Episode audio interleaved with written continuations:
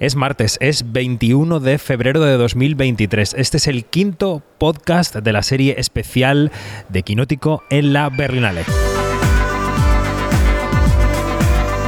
Quinótico, especial Festival de Berlín con David Martos.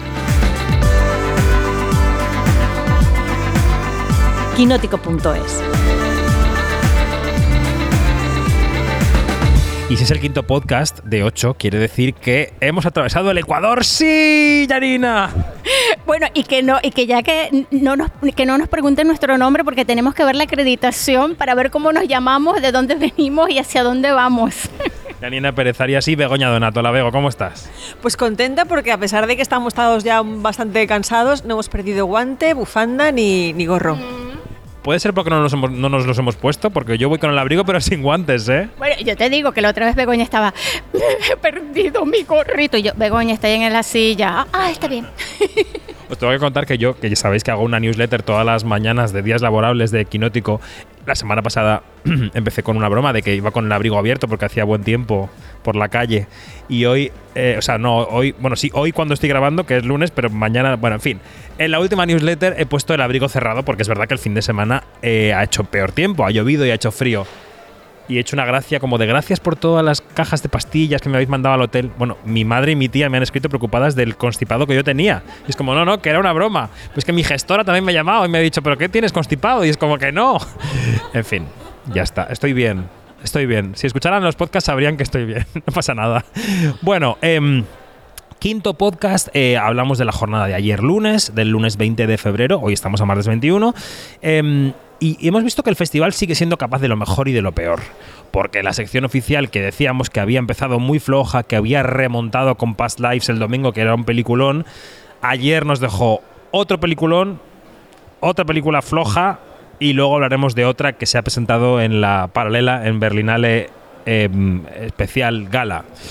Em, vamos con la buena, venga, vamos con la buena. Vamos con la buena, que es la nueva película de Lila Avilés, una directora mexicana que nos sorprendió muy gratamente con la película eh, La Camarista hace un par de años o tres, y, mm, y que ha traído a esta Berlinale una película que se llama Totem, que nos cuenta la historia de una familia un poco alocada y disfuncional que se reúne para celebrar, para hacer una gran fiesta en torno a uno de sus miembros que tiene un grave problema de salud. Y esto que puede parecer dramático en la descripción, yo creo que nos ha dejado con muy buen sabor de boca porque ha sido un chute de humor y de, buen tono vital y, y- y no sé, y de, y de esa manera de afrontar la muerte que tienen los mexicanos y mexicanas tan particular que hemos salido del cine a un palmo del suelo, ¿no? Bueno, ¿quién quiere empezar? Venga, Begoña, dale.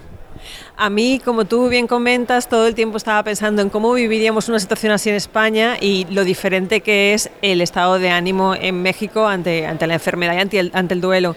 Y lo que me ha parecido muy bello es que la, la directora lo que hace es plantear la película desde el punto de vista de las niñas, con lo cual es también el el rito o la ceremonia en la que cuando eres niño tú te adentras en, en- la muerte. Entonces, claro, cómo nos acercamos nosotros en la niñez a la muerte y cómo desde bien niños ellos asisten, también desde la superstición, porque hay un personaje que no vamos a revelar, pero que hay un momento que parece que hay una cámara oculta porque es, es realmente muy, muy histriónico. Pero, pero esa, esa, mm, ese tener en cuenta a los muertos, sentirlos presentes en tu vida, es una manera también de que, de que su memoria siga viva. Entonces, me ha parecido, como tú bien has dicho, una película que cuando sales abrazas la vida de otra manera. Bueno, me pones el, el micrófono así. Este, bueno, como bien sabes, porque vimos la película juntos, yo me lloré toda la película. O sea, fue una cosa Se te aguó el guarapo. Sí, exactamente, se me aguó el guarapo durante toda la película eh, y a ti también.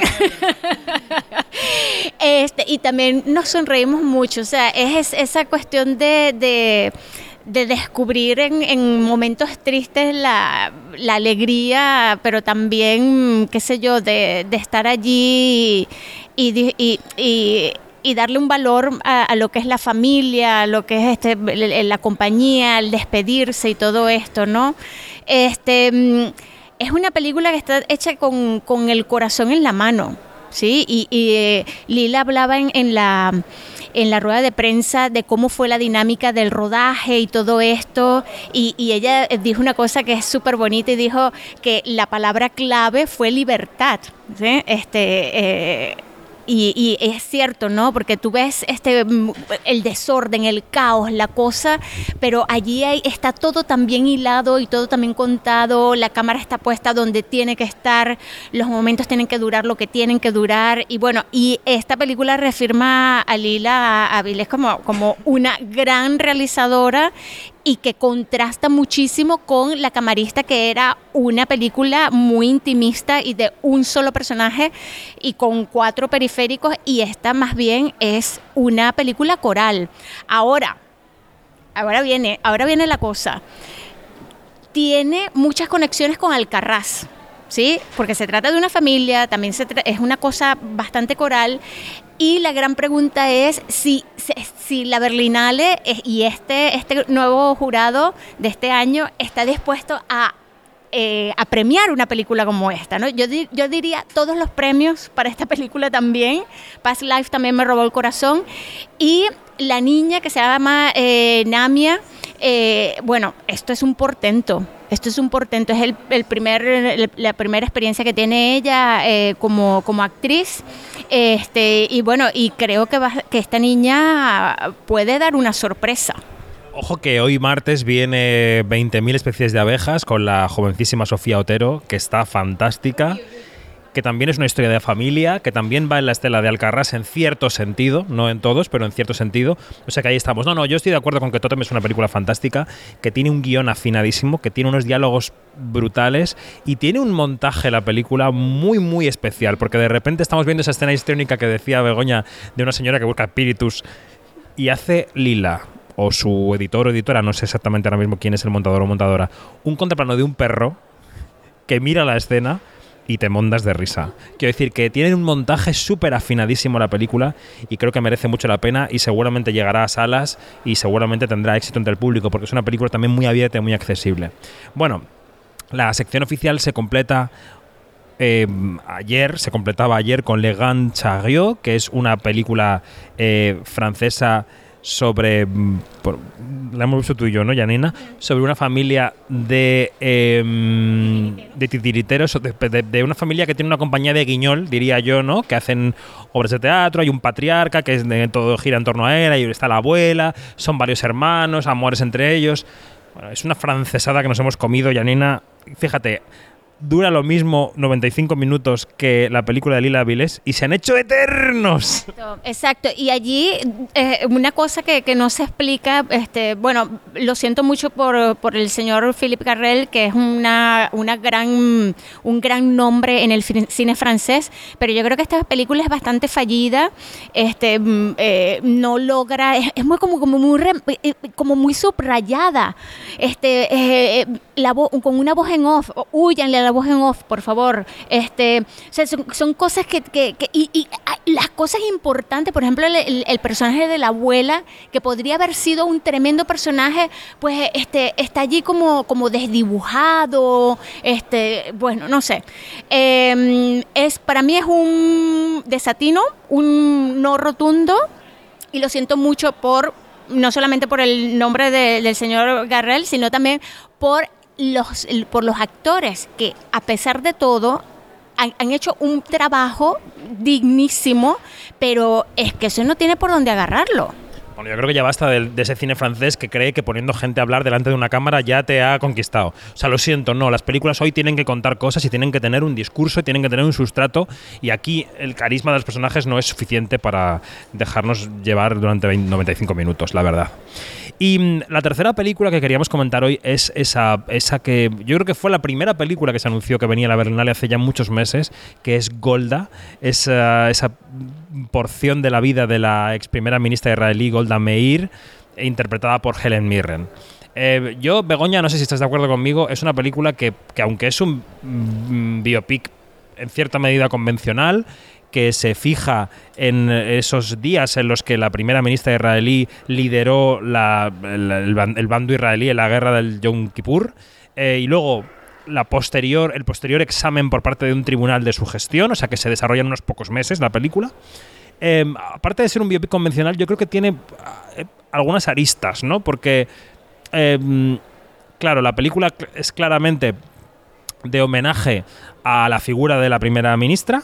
Eh, yo no sé si diría pro-israelí, pero sí que enseña un poco, está del lado de, Israel, se sintió atacado en esos días por, por los árabes pero es verdad que sí que dibujan a la primera ministra israelí como una ministra em, sanguinaria en cierto sentido, determinada a acabar incluso de una manera cruenta con sus enemigos, es decir, que no esconden ningún aspecto de esa primera ministra, a pesar de que sí que intentan a veces dulcificar un poco su perfil con el personaje de su secretaria, ¿no? En fin, esto es un poco algunas pinceladas, pero te dejo que te ya, Vego, que me digas qué te pareció. A mí me sucedió como a ti, que me parece que el retrato de, de esa líder política, eh, fumadora en serie, eh, mm, realmente insomne por, las preocupaciones de, su posición política, sí que te brinda lo que es el lado humano.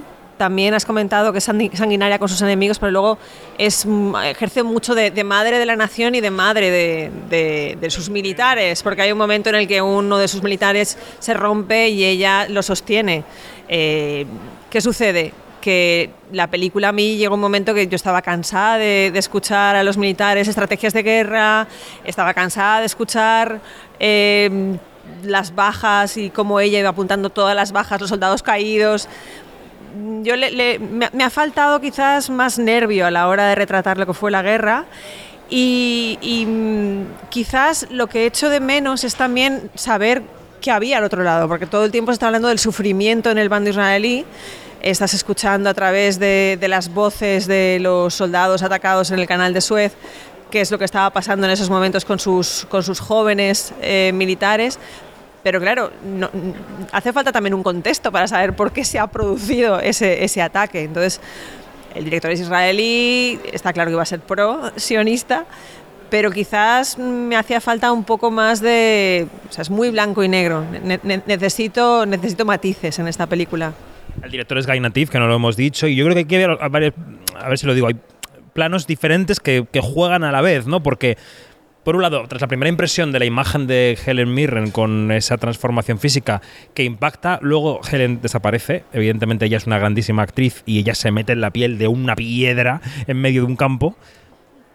Pero claro, luego lo que ves, yo no dejaba de compararla todo el tiempo con las películas de Churchill que se han hecho recientemente, ¿no? Con el instante más oscuro y tal que además recurren a los mismos mecanismos. Están en unos despachos muy cerrados, siguiendo la guerra a distancia. En el caso de Churchill era la Segunda Guerra Mundial. Eh, siempre el personaje de una secretaria que está tocando, em, escribiendo a máquina que ha perdido a alguien en el frente y entonces es el toque humano, porque el gobernante capaz de ver la gran, el gran paisaje y de apuntar todas las cifras, también se acerca a tocar el hombro de su secretaria y a decirle, ay, siento que hayas perdido a tu ser querido. Es decir, eh, Helen Mirren está bien en un modelo de película que ya está un poco pasado, ¿no, Bego? Sí, esa sensación que me da, que yo la estaba viendo anoche y no me estaba aportando nada nuevo. Quizás como lección de historia puede estar bien para aquellos que quieran repasar lo que sucedió aquellos días y cómo hemos llegado al momento en el que estamos pero más allá de eso no, no, le, no, le, veo mayor interés. Hay un chiste sobre Rusia que se rió mucho a la sala y hay un chiste también sobre Ariel Sharon que aparece por allí que también se rió mucho a la sala. Bueno, pues esto de momento es todo lo que tenemos que contaros. Hemos hablado de Totem que nos ha gustado mucho, hemos hablado de Legrand Chariot que no nos ha gustado nada y de Golda que acabará en vuestra plataforma de confianza y veréis un domingo por la tarde con palomitas trágicamente o no. Pues eh, Begoña, eh, Janina, vamos a por el siguiente día y nos vemos en el sexto. Adiós. Vamos, adiós. Y sigamos con todos los complementos eh, en nuestros bolsos, porque no hay que ponérselos, no hace frío este, este año en Berlín. Eso, chao.